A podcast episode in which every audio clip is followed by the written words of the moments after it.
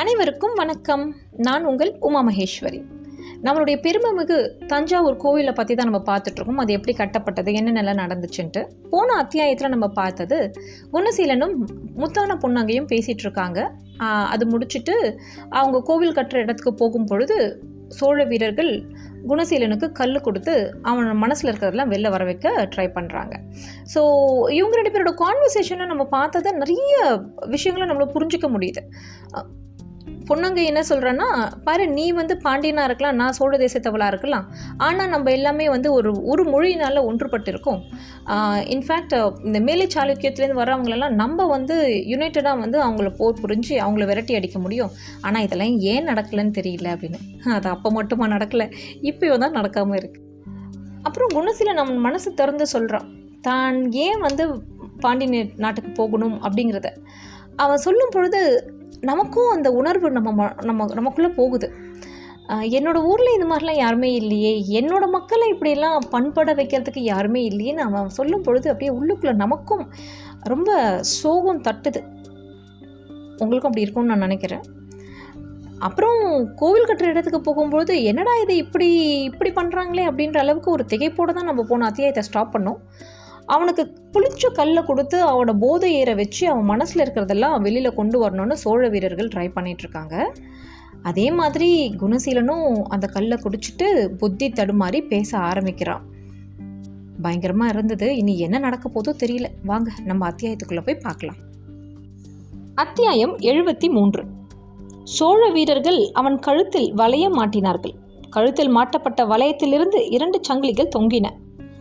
அந்த சங்கிலிகளை கையில் விளங்கிட்டு அந்த வளையங்களோடு பிணைத்தார்கள். குணசீலன் மறுபடியும் கைதியானான். ஆனால் சாதாரண கைதி அல்ல சோழ தேசத்தை எதிர்த்து உளறுகின்ற ஒரு கைதியாக மாறினான். வந்தியத்தேவர் ஆள் தேர்ந்தெடுக்கிற லட்சணம் பார்த்தாயா? ஒரு வீரன் இன்னொரு வீரனிடம் சொல்ல அந்த வீரன் நகர்ந்து போய் பிரம்மராயரிடம் அதை தெரிவிக்க விழைந்தான்.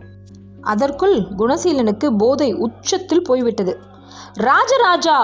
என்று உறக்க கத்தினான். கூட்டத்தில் பல பேர் அவனை திரும்பி பார்த்தார்கள். பல் கடித்தார்கள். ஒரு போர் வீரன் அவன் முதுகில் சவுக்கால் அடித்தான். கால் அரைக்கால் நாழிகைக்கும் குறைவான பொழுதில் குணசீலன் தன்னை மறந்து நின்றான். ஆனாலும் அவன் அடிமனதிலும் ஒரு எச்சரிக்கை உணர்வு இடைவிடாது தோன்றிக் கொண்டிருந்தது. இது வேண்டாம். இது வேண்டாம். உன்னை மீறி பேசாதே. உன்னை மீறி ஆடாதே. உடம்பு நடுங்குவதை சரி செய்து கொள் அழுத்தமாக நில். அழுத்தமாக பேசு. இந்த உலகத்தில் நீ கொண்டு வந்தது எதுவும் இல்லை. கொண்டு போக போவதும் எதுவும் இல்லை. இது சேரன் இது சோழன் இது பாண்டியன் என்று பிரித்து கொண்டு வெட்டி வீழ்த்தி கொண்டிருக்கிற முட்டாள்தனத்தை நிறுத்து. மொழியாலும் மதத்தாலும் ஒன்றுபட்டு இருக்கும் நாம் எதற்காக பிளவுபட்டு நிற்க வேண்டும்? ஏன் எல்லைகளை வகுத்து கொண்டு அறுத்து கொள்ள வேண்டும்? நாலு பனை உயரத்திற்கு சிவன் கோயில் கட்டப் போகிறான் என்றால் அவன் சலுக்கியனாக இருந்தாலும் நமஸ்கரிக்கலாமே. உள்மனம் கூவிற்று. இனி வரப்போகிறது வந்து குணசீலனுடைய மனசு ரெண்டாக பிரிஞ்சு அது அப்படியே ஆர்கியூ பண்ணுற மாதிரி இருக்க போகிறது அப்படியே நீங்கள் இதை விஷுவலைஸ் பண்ணிக்கோங்க. இல்லை எப்படி கொள்ளையடித்தார்கள் சண்டால பாவிகள்? ஊருக்குள் லட்சோப லட்சம் வீரர்கள் காவிரி நதி திசை திரும்பி பாய்வது போல மதுரை தெருக்களிலே திரிந்தார்களே. போகிற இடங்களிலெல்லாம் வீட்டுக்குள் புகுந்தார்களே. அத்தனை பெண்டுகளையும் வெளியே இழுத்து வந்து நின்றார்களே. கொடு என்று சவுக்கால் அடித்து தங்கம் வாங்கினார்களே. கோவில்களை தவிர மற்ற எல்லா இடங்களிலும் சவுக்கடிகளையும் கொலைகளிலும் நிகழ்த்தினார்களே. எப்படி இவர்களை மன்னிக்க முடியும்?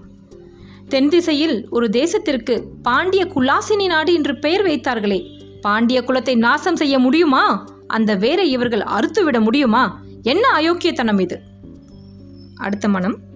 ஏன் புலம்புகிறாய்? தவறு அவர் மீது அல்ல உன் மீது. இதோ இந்த ராஜராஜனைப் போல ஒரு அற்புதமான மனிதன் உங்களிடையே இருந்திருந்தால் நீங்கள் இந்நேரம் சோழ தேசத்தை நோக்கி படையெடுத்திருப்பீர்கள் அல்லவா? சோழ தேசத்தில் இருக்கிற ஒவ்வொரு வீடு நோக்கியும் நீங்களும் பாய்ந்திருப்பீர்கள் தானே? எடு எடு என்று கழுத்தில் காதில் இருந்த நகைகள் எல்லாம் வைத்திருப்பீர்கள் தானே? சோழ தேசத்து பெண்களை வீட்டு வேலைக்காரியாகவும் காம கிழத்திகளாகவும் வைத்திருப்பீர்கள் தானே? இவர்கள் எங்கே நியாயமாக போர் செய்தார்கள்? தூங்கிக் கொண்டிருந்த வீரபாண்டியனின் தலையை கொய்து எறிந்தவன் ஆதித்த கரிகாலன் அல்லவா? அதுதான் ஆள் வைத்து கொன்று விட்டீர்களே. ஆபத்துதவிகளை அந்தணர்களாக சேர்த்து அந்தணர்களை சோழ தேசத்திற்கு அனுப்பி நைச்சியமாக பேசி இரவோடு இரவாக திருட்டுத்தனமாக மடக்கி நெஞ்சில் வேலெறிந்து கொன்று விட்டீர்களே ஆதித்ய கரிகாலனை.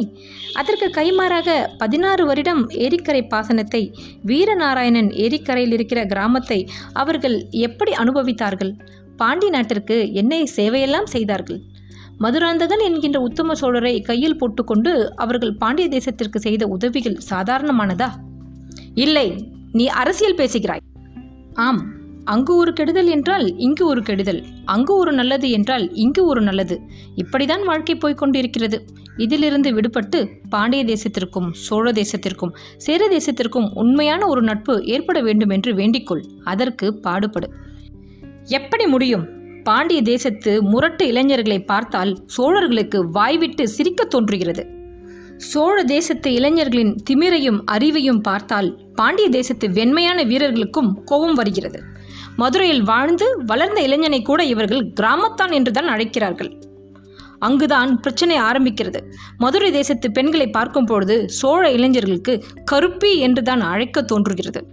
இவர்கள் மாநிலத்தை கொண்டாட மற்றவரை கருப்பி என்று அலட்சியப்படுத்துகிறார்கள். அவர்களுடைய வெண்மையான மனதை இழிவுபடுத்த தங்கள் புத்திசாலித்தனத்தை பயன்படுத்துகிறார்கள். தவறு எங்கிருக்கிறது என்று உனக்கு புரிந்துவிட்டதல்லவா குணசீலா? நீ சிறிது காலம் இங்கு அமைதியாக வாழ்ந்து இந்த கெட்டிக்காரத்தனத்தை எல்லாம் அங்கு பரப்பு. இங்கு வாழ்ந்த நல்ல நண்பர்களை சேர்த்து கொண்டு அங்கு எப்படி இருக்க வேண்டும் என்று சொல்லிக் கொடு. பாண்டிய இளைஞர்களுக்கு படிப்பில்லை. படிப்பு முக்கியம் என்பதை அவர்கள் நினைப்பதே இல்லை. வெகு நிச்சயமாக தமிழும் வடமொழியும் படிக்க வேண்டும் என்று அவர்களை வற்புறுத்த வேண்டும். எல்லா இளைஞர்களும் தமிழ் படிக்க வேண்டும் என்று சொல்ல வேண்டும். அரசாங்க வேலைகளை செய்வோர் வடமொழியும் படிக்க வேண்டும் என்று வற்புறுத்த வேண்டும். படிப்பிலிருந்து வரும் நாகரிகம்தான் பலம். பாண்டிய தேசத்தின் வெயில் கருதி இளைஞர்கள் கோவணம் தவிர வேறு உடுத்துவதே இல்லை. இதை சுட்டிக்காட்ட வேண்டும். இடுப்பில் ஒரு துணியும் மேலே ஒரு துணியும் தலைப்பாகையும் அணிந்து கொள்ள வேண்டும் என்று வற்புறுத்த வேண்டும்.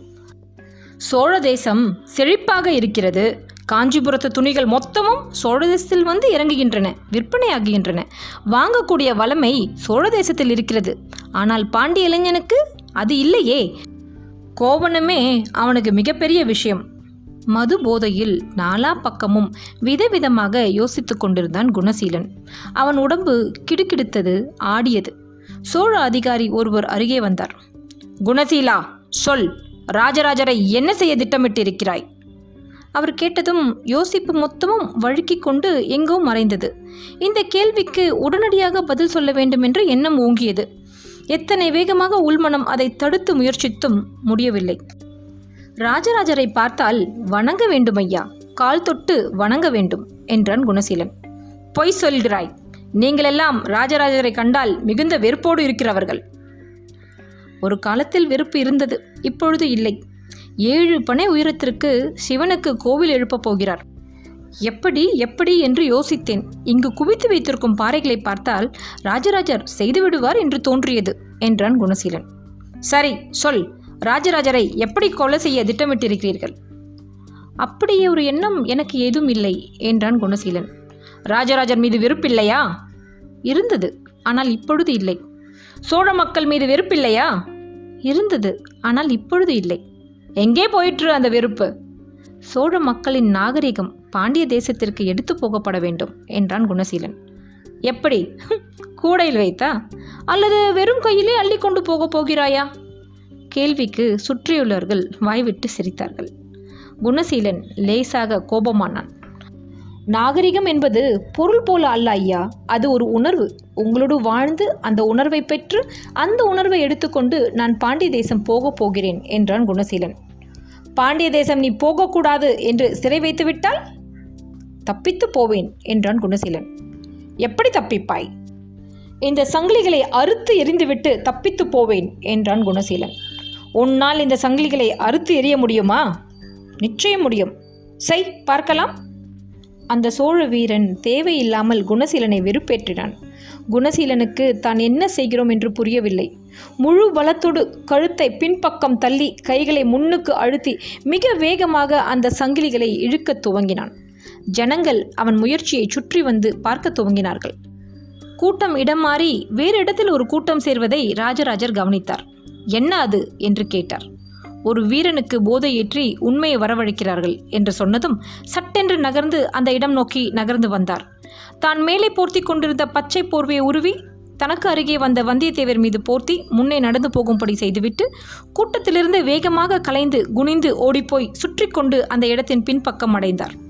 குணசீலனின் வலது பக்கம் மூன்று வீரர்களுக்கு நடுவே நின்று கொண்டார். குணசீலன் முழு பலத்தோடு சங்கிலியை அறுக்க முயற்சி செய்து கொண்டிருந்தான். கூட்டம் அவனை உற்சாகப்படுத்தியது. அப்படிதான் இழு இழு நீ மத யானை உன்னால் முடியும் இழு நீ பாண்டிய தேசம் உயர்வானது என்று சோழர்களுக்கு சொல் இழு என்று பல வீரர்கள் கூச்சலிட்டார்கள். வேண்டுமென்றே அவனை வெறியேற்றினார்கள். அவன் கழுத்திலிருந்து ரத்தம் கசிய ஆரம்பித்தது. கைகள் நெறிய துவங்கின. முகம் சிவந்து புடைத்திருந்தது. முழு பலத்துடன் அவன் மறுபடியும் முயற்சி செய்ய சங்கிலி பட்டென்று அருந்தது. குணசீலன் போதையுடன் தள்ளாடினான். வெற்றி வெற்றி வெற்றி! என்று சொன்னான். என்ன வெற்றி பெற்று விட்டாய் சங்கிலி அறுத்ததில் வெற்றி என்ன? இந்த சங்கிலி அறுபட்டால் பாண்டிய தேசம் மறுபடியும் கிளர்ந்து எழும் என்று அர்த்தம். அப்படி ஒரு சகுனம் ஏற்படும் என்று நினைத்து கொண்டுதான் அறுத்தேன். இதை அறுக்க முடிந்தது பாண்டிய தேசம் மறுபடியும் வெற்றி பெறும் என்றான் ஒரு வீரன் முன்னேறி அவன் முகத்தில் பட்டென்று அடித்தான். குணசீலன் அடி வாங்கி பின்னடைந்தான். மற்ற வீரர்களும் கை ஓங்கினார்கள்.